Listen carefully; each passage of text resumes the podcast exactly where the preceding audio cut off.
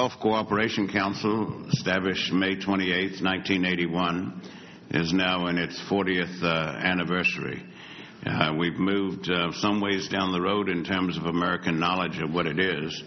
Um, in the televised debates between George H.W. Bush and Michael Dukakis, um, uh, George H.W. Bush said some very laudatory things about the, um, did I say 40 years? 30 years. 30 years, sorry. Bad mathematician here. Um, said some very laudatory things about the Gulf Cooperation Council, and then the next day it was revealed that uh, Michael Dukakis and much of the American media thought it had to do with the Gulf of Mexico.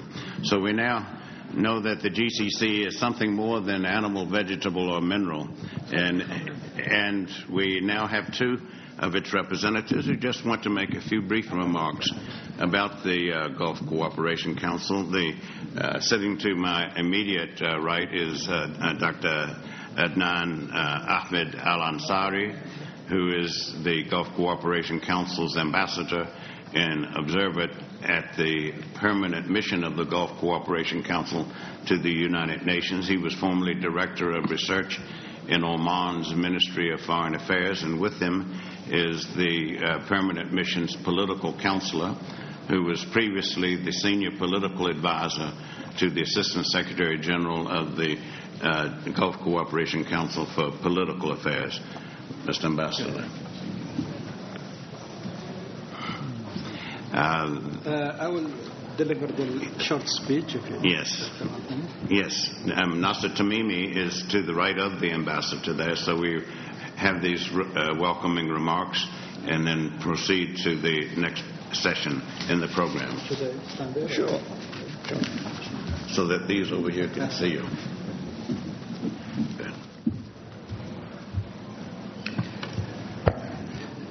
Uh, ladies and gentlemen, I would like to extend my uh, sincere thanks and appreciations to the National Council on U.S. Arab Relations for uh, its kind invitation to participate in this important conference.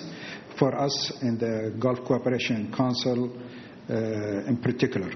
Uh, as much as it is very important for the Arab world as a whole in light of the recent developments in the region. It is an honor to speak on my own behalf and on behalf of His Excellency Dr. Abdul Latif bin Rashid Al Zayani, uh, the Secretary General of GCC, who was very keen that we uh, attend this uh, esteemed gathering, uh, which aims to improve knowledge and understanding in the U.S. of Arab world and its issues through continuous dialogue so that policymakers in both the Arab world and America can take the decisions that serves the interests of both parties. As you know, the Cooperation Council was established in 1981 by the six Arab states of the Gulf, where the leaders make uh, policy decisions uh, in the Supreme Council based on the recommendation of the Ministerial Council, whose members are the foreign ministers in the member states. Uh, supervision of implementation of the decisions and resolutions of these bodies are carried out by the Secretariat uh, in, in head, uh, headquartered in Riyadh uh, and uh, headed by the Secretary General, assisted by senior officials and staff structure consistent of uh, of uh, you know similar regional and international organization staffing.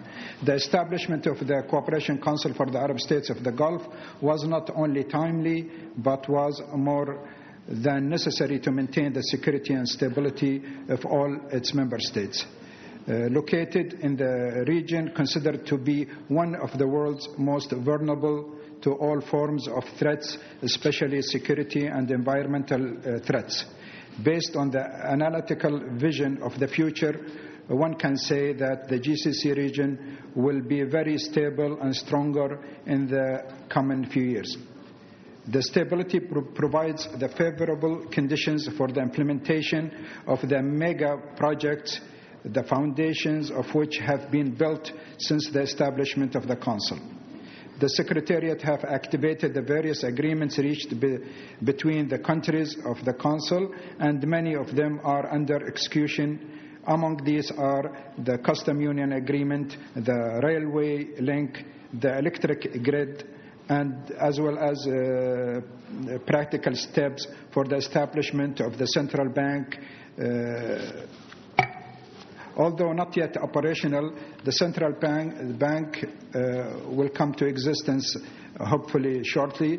Uh, the road have, uh, have been paved for this bank and other mega projects. The GCC region have been endowed with one of the most important natural resources in the world, namely oil. On the other hand, the GCC showed great interest uh, in the area of environment and climate change because of the implied responsibility of oil on climate change. For this purpose, large budgets were allocated for research in alternative energy and renewable energy resources in support of the global efforts, especially those of the developing countries in this area. The world crowned these initiatives by selecting the United Arab Emirates to host the International Renewable Energy Agency, IRENA.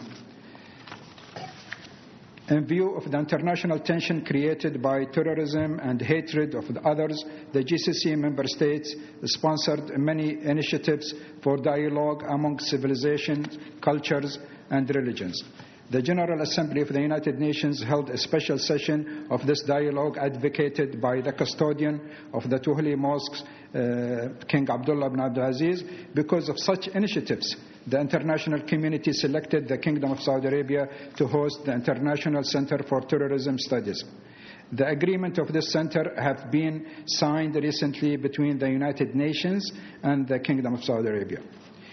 In conclusion, it should be emphasized that the realistic and rational policies adopted by GCC member states aiming at the security and safety of its citizens uh, will continue in the future and will be consolidated by the continuous work to achieve the desired unity of the Gulf member states.